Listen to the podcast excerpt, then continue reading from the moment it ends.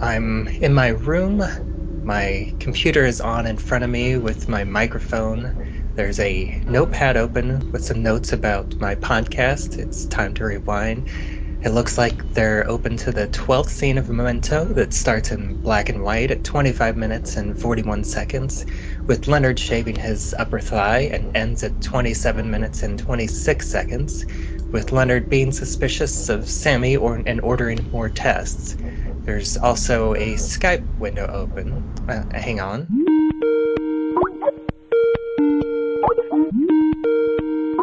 Who is this? Bubba! I prefer to be uh, called Bubbawheat, but uh, who, who is this again? Oh, have you told me that? I must have forgot. it's Lisa Leaheey from Rabbit Hole Podcast, Bubba. I- I'm sorry, Bubbawheat. How are you? How you doing, Bubba? I'm doing all right. And and who are you? Well, sometimes I go by John G, but usually people call me Richard, Richard Kirkham. I'm from the Lambcast. You know, the Lambcast? You've been there, haven't you? I can't say I remember. Possibly. That's Uh, okay. I can't remember either. Who am I talking Uh, to again? yeah. But uh, you know, thank you both for joining me on this uh, twelfth episode of uh, Memento More on on this season, and uh, you know, but before we get into it, you know, Richard, this is your first time here. I like I'd like to know. Like, how did you discover Memento? Did did you do you remember if you saw it like whenever it first came out, or did you come to it later? I'm going to tell you a story that I think is kind of interesting. I saw Memento in a theater, but after it had been recommended to me by a student in my class in a way that is kind of unusual. I had I taught an argumentation class, and uh, we had them do um, a claim speech, and they were supposed to do a, a claim of fact. He was actually doing a claim of value argument, and he was making the argument that this was the best movie of the year, uh, and that everybody should see it. And uh, he then gave a presentation about the speech, which convinced me that I should definitely see it. And I, you know, so he got a he got a very good grade on it. I was going to say. It was unusual because I don't usually accept those kinds of claim of value speeches, and I would certainly tell people when you're doing that, you don't, you know, even though you're doing something on uh, uh, that's a value based issue, like the quality of something, evaluating a book, a movie, uh, a theme park, or something like that really isn't the purpose of the assignment. It's to make a, an, a, an argument about something ethical or moral in nature. But I let him get away with it because after I saw the movie, I was really impressed. hmm I mean, it's a fantastic literary text in and of itself. Well, I've Yeah. never re- read the screenplay. I, I just discovered, by the way, that I have the screenplay. It's on the DVD that I have, and uh, I legitimately uh, am overwhelmed by the information on this DVD. This is that this is that special edition DVD Yeah. that. Oh my gosh, I'm going. Just trying to figure out how to to watch it in the first place was weird. the first disc is, is not too bad. I think the first disc is a relatively straightforward. Like it, it's it's a good thematic. But the second disc, it's like you literally practically need uh, instructions on how to find what you're looking for. What I'm really looking for is now is that uh, chronological version of the film that you can watch. No, I, I want I want to see what it looks like.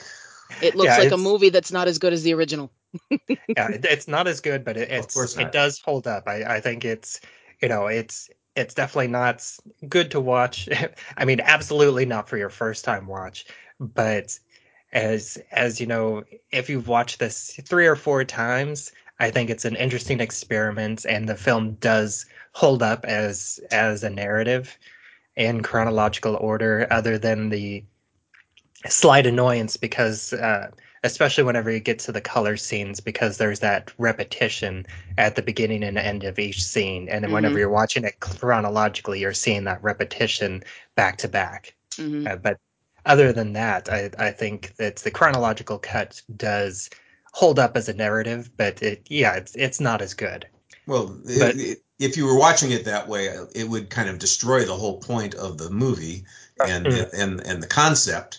But that doesn't mean that it wouldn't be interesting to look at it from that point of view. Yeah.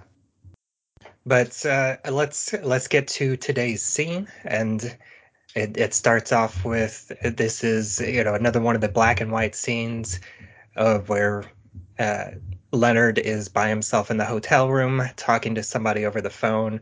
I think most people assume that it's Teddy. Do you think that it, it, it could possibly be anybody else? I mean, at this point, having seen the thing, no. Um, but I think it does layer this whole element of um, who the heck is he talking to? Like, why is he just giving this story to to anybody on the phone? Um, you know, is this someone from his past life? Is this someone new that he now trusts? You know, it just adds this element to this faceless person that he's just like bearing his soul to um, because this whole story is this this focus on how he has forged his current identity of you know how he manages his condition well it's interesting that we basically get the narration through this phone conversation mm-hmm. with somebody that we never learn who they are and what their relationship to leonard is uh, I don't know that it's important, but it of course seems to violate uh, his own rules. You know, never answer the damn phone. Mm-hmm. Which we don't find but, out until the end of these sequences, right? Yeah, yeah. I, I do think it's it's interesting too because this, as as these black and white scenes go on, they start out as as very documentary like with him kind of narrating in and second person mm-hmm. um, as well. And then the phone call starts, I think, uh, maybe just three or four scenes in.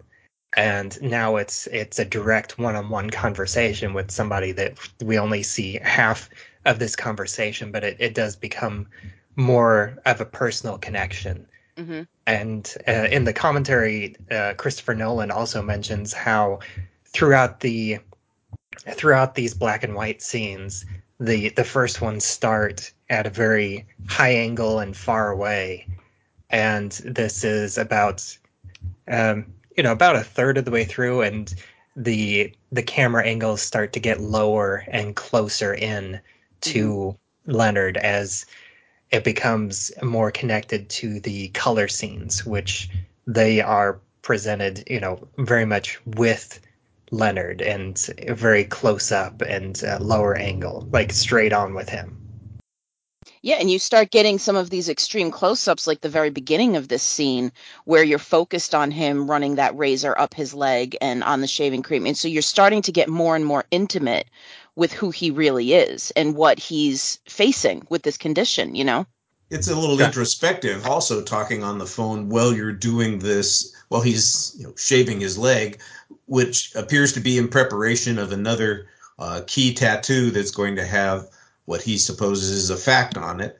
Uh, but I think it's also kind of reveals a little bit how he's creating his own story as he's talking on the phone. So that that that is also important. I the camera angles, of course, are always interesting. That's one of those things that you know, directors are going to be responsible for, along with the director of photography. They have to figure out how the movie is going to look. Uh, I think the black and white choice is really good. The uh, the angles, I understand that there's a there's a long term purpose for that. Whether or not I ever notice it or whether or not it's subliminally impactful, I couldn't say. yeah, and, and I just noticed, you know, talking about these camera angles is this is when we're first introduced to Stephen Tobolowsky playing Sammy Jankis, and the these camera angles start, you know, pretty close on um, Sammy and his wife's face, and then shortly afterwards we get the extreme close up on his eye. You know that, that we are getting very up close and personal right away with Sammy Jankis. Yeah, there's nothing at a distance here. And I, I think it's interesting that um, as as Leonard describes him, Mr. Samuel R. Jankis is a 58 year old semi retired accountant. And I think it's funny because I checked and, and Stephen Tobolowsky was 49 at the time whenever he filmed this. so they aged him up by about nine years. Well, he's got good range. Yeah. Absolutely. and he, he is really great and and this this whole story it it's very important to show this other side of this condition in, in order to give the audience more information about this uh, this anterograde memory loss yeah well this is what puts a face on it you know up to this point we only have you know leonard's word for it this idea that like you know here's this condition here's this thing that he does uh, here's how he gets through it. And this story is what humanizes it for us. It shows us that this is a real thing that he's not the only person with it that you know it, it, here's the the way that the medical profession tries to treat it and here's what they do with it. And it's interesting because while we're given Leonard's perspective here as he tells the story. We're watching Sammy and his wife go through it, and Tobolowsky's facial expressions like just you watch his eyes you watch the way he looks around a room you look the way he you watch the way he sort of tries to take stock of what's going on around him for somebody who would be going through this sort of thing this is horrifying you know because it's mm-hmm. scary enough to not have anterograde amnesia but to to be looking at this situation and go to the doctors and have to go through tests like this already is anxiety inducing and you've got this man who like every couple of seconds give him a particular distraction you know give him a, a needle in the arm he's going to reset and he's going to have to reorient himself to where he is and what's going on and who's this guy in the white coat and what i mean the amount of anxiety that he's feeling in this is really overwhelming. Mm-hmm. Well, I think the other important thing about the these scenes is that it juxtaposes how some people have tried to cope with this situation and how Leonard has coping with this situation. You know, there the idea that uh, there's got to be routine, you've got to have control, you've got to have a system, and his, you know, Leonard's own self justification for the way he does things is he's got a system, and that's what allows him to cope. And uh, we discovered that there's not really any coping with this. Uh, he's just created a fantasy for himself that he is in fact coping. Mm-hmm. Mm-hmm. I mean, this it's it's the rote explanation of the story itself you know the fact that he's doing in this motel room two things that are just very run of the mill to him. He's telling sammy's story and he's shaving his leg you know like this is not something that most people have to really super focus on because by the time you get to adulthood you have shaved enough that you know how to how to handle the the razor. You know how to handle the shaving cream. You know what angles to push. You know how much pressure to use. You know he's doing two things right now. Um you know leonard uh, leonard. Just called you leonard richard richard his whole idea of um you know like juxtaposing these two situations together. For any other person this story would be really unnerving and really upsetting. And for him, it's just as run of the mill as shaving his leg, you know, shaving his face in the morning, whatever it is that he's doing. It's just the same old thing. It's a, just a different day. And yeah. he just doesn't know it's a different day because he's telling the story over and over and over again. Exactly. Have I told you about Sammy Jankis?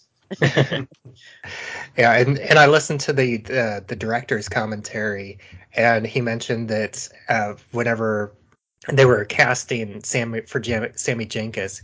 He felt like Stephen Tobolowsky was the only actor that really understood that even though Sammy Jankis is in in the screenplay he only had one line, which they they expanded it a little bit. You know, he's he's got you know three or four lines in the finished movie, mm-hmm. but. Uh, even though it, it feels like a, ma- a minor part, Stephen Tobolowsky was the one actor that under- that really understood that Sammy is the backbone of this movie mm-hmm. and that's part of why he got the part. And it really is, um, and and this scene especially sets up a lot of connections between Sammy and Leonard uh, because the, this is, you know, when we're introduced to, to Sammy right after the doctor scene, he talks about how Sammy can't even watch TV anymore because over the course of half an hour he's forgotten the plot. He, he can't. I don't think it's in in this um, I don't remember if it's in this scene it's or the not next this scene. scene but, yeah. but he uh, Leonard says, you know, he can't even watch Green Acre. He can't even follow the plot of Green Acres right. anymore. Mm-hmm.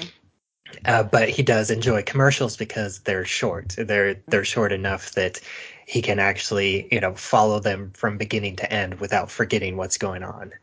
And this is a, a connection that we see briefly towards the end of the movie whenever he's at Natalie's house. And, you know, he turns on the TV and then he looks at his uh, Sammy Jankis tattoo and then he immediately turns the TV off. And uh, I, I think there's also um, another connection that we see here at the end of. Um, oh, well, I'll, I'll talk. Uh, oh, yeah, it is here. Um, as he describes how Sammy is able to do something very complicated like set up this insulin injection. And we're seeing this and and we don't see it in full because it's stretched out so long. But i think this is very similar and um, and i'm curious to to check whenever he actually gets to building the um, the tat the homemade tattoo needle that this is a very similar process to how he's doing this homemade tattoo. Hmm Yeah, that's an interesting point that he is basically connecting with. Well, the it's Sammy Jankis is is his story, uh, just abbreviated and uh, with a slightly different way of dealing with the the whole situation. And I like the parallel, like you said, with the needle. I think that's an interesting uh, illustration of how it is repetition, it is routine that we need, and it's interesting that he's picked this particular thing that also was done by Sammy to be his his tool for recording information. Obviously, Sammy wasn't tattooing his wife, but uh, you know, I don't know. Needle handling is always kind of creepy to people, even people who do the uh, injection thing on a regular basis. My wife took uh, insulin injections, and I had to help her quite a bit. And hmm uh, anytime I had to help her, I was just like, I really wish I wasn't doing this. Yeah, it's never really something you you get used to to doing. You know, it's just it's always uncomfortable. It's always just sort of like, ugh. It's it's it's interesting because most things do just become rote, and for whatever reason, that that just doesn't. Yeah, and and there were a couple other interesting things that I that I noticed about this whole scene. I I do I do think it's nice. I know we saw him um, in his you know suit and tie for as the insurance um, investigator, but to see this side of Leonard before his accident and to connect with him wearing a nice suit versus what he's wearing now, which we Mhm. uh, I mean, not in this scene, but uh, what he's wearing in the color scenes. It's a suit, but it's not actually his suit, as we come to find out. hmm And I've, I also, um, in the the second time that Leonard comes up to the door, I think it's it's funny. He doesn't quite do the full shave and a haircut, but it feels like it's it's shaving a haircut, but just missing a couple beats. Which he does that exact same thing with the bell. Um, Yes, To Bert. yes, he does. I hadn't And I- noticed that. That's interesting. Yeah, I, I like a that. habit.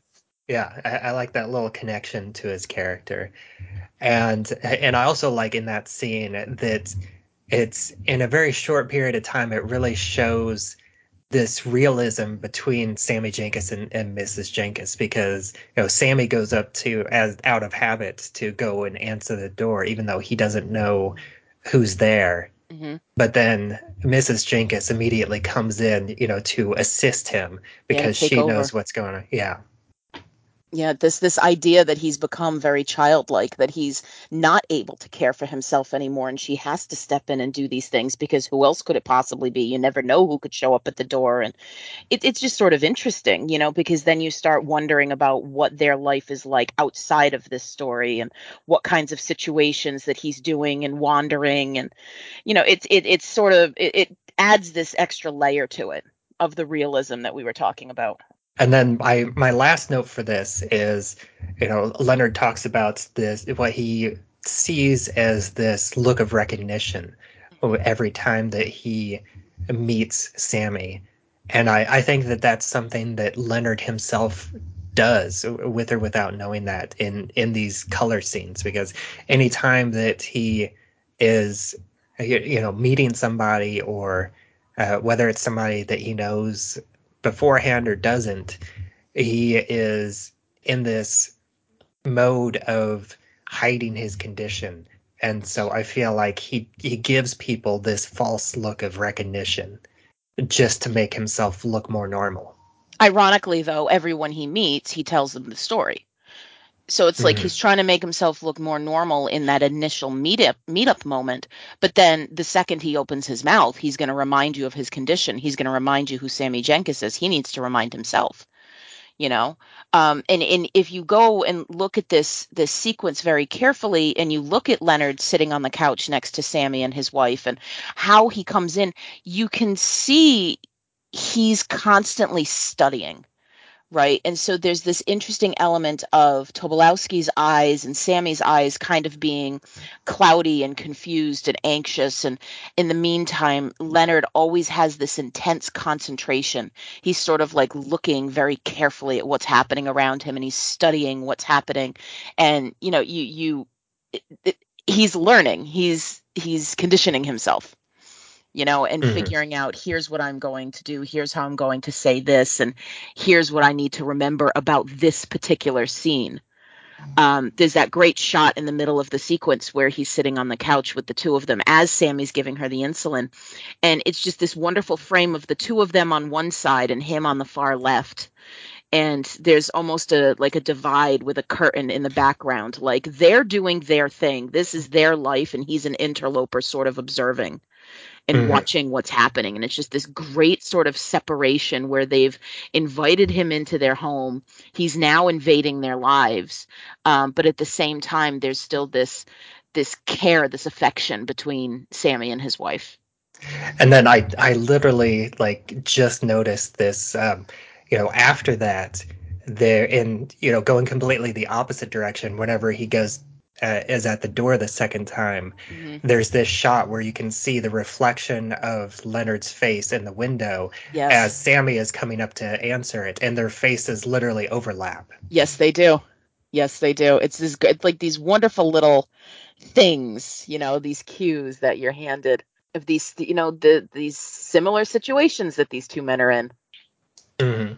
And uh, you know, since we're talking a lot about this, you know, the similarity between Sammy and Leonard, um, Richard, I'm I'm curious. Have, have you uh, heard the theory? I don't I don't know if you listened to the director's commentary on on that DVD that we I think all three of us have. Um, what do you think about the theory that this story about Sammy is actually the story about Leonard and that his wife survived the accident and she was the one with um, with diabetes and and he was the one with the the insulin yeah You know, it's. I think we've got a whole bunch of unreliable narrators throughout this this film, and you know, Teddy kind of suggests that at, at the end of the story, uh, or at the beginning of the story. I don't want to get out of place here, but I, I do see, especially because of the references that we've talked about, the way Sammy and, his experience and Leonard's later experiences seem to overlap. The let's face it, they've got some of the same expressions. He fakes it uh, as much as he can, but he can't fake it entirely. That shot that Lisa that you were just talking about with the uh, where you see their faces in the window, I think that does suggest a little bit that this may in fact be a valid interpretation. I, you know, I, I, I think maybe it's a little too tricky to go with that. I, I'm going to stick with the notion that the story is is the story, and that everybody is just trying to screw each other around by giving a different version of it. See, I'm gonna I'm gonna go in the opposite direction because there is a moment um, in this film. It is a single blink and you miss it moment where we authentically have a third person omni- omniscient narrator. This whole thing is told through Leonard's first person experience, and there's one moment where we're given confirmation of what's going on. Um, and it's one of my favorite moments in the whole in the whole thing. So it's it's fascinating to look at these and to look at these. It, it's interesting to hear you say theory, um, like this idea that um, it's a theory where I think that we are given a particular nugget of information that makes me pretty confident that this is what we're looking at. yeah I, I you know I, I like to say theory just because it's I, I don't think that it's 100% confirmed because because Nolan doesn't like, like to do that. Yeah, and also with the, the whole unreliable narrator, because uh, it, there are, you know, everyone is an unreliable narrator. Like even the director's commentary is an unreliable narrator because Mhm. it has a branching. Um, it's actually a branching commentary, and there's three different versions of the ending depending on when you listen to it. So, like, it'll give you a different ending chunk of the director's commentary, which gives you three different versions of of this this theory. Yep. This is why We're- I, we're this is why I'm a literature person. I love that stuff. I love it. I love it. I love it. Two plus two is five, as long as you can prove it. Yeah, there are four lights. Uh, but I think that that wraps up this scene in Memento. I'd like to thank you, Richard, for joining us today. And uh, why don't you go ahead and take just a quick moment to let everybody know where else they can find you online? Uh, I'm easy to find online. Uh, it's Kirkham a Movie a Day is my own personal blog site uh, where I post on, uh, a review or a comment or an essay on every film that I see in a theater. And then uh, on a weekly basis, you can find me on the Lambcast. I'm the host of the official podcast of the Large Association of Movie Blogs. And I am your host, Bubbawheat here, and uh, along with my co-host for these black and white scenes, Lisa Leaheey. And you know, thank you once again for joining me through this whole movie. And uh, you can find me on Twitter where I'm at Bubbawheat, and you can find this show, It's Time to Rewind, on Anchor.fm, as well as anywhere else that you listen to podcasts. And we also have a Facebook group. It's Time to Rewind, a time loop group. And you can join that and discuss episodes as they come out. And we also welcome discussions and memes on time loop movies and TV episodes in general. And uh, until next time, you know, I have, I, I assume I've already told you about Memento. Ugh, only every time you see, I see you. Every time. Mr. Samuel R. Jankis. Strangest case ever. You know, the guy's a 58 year old semi retired accountant.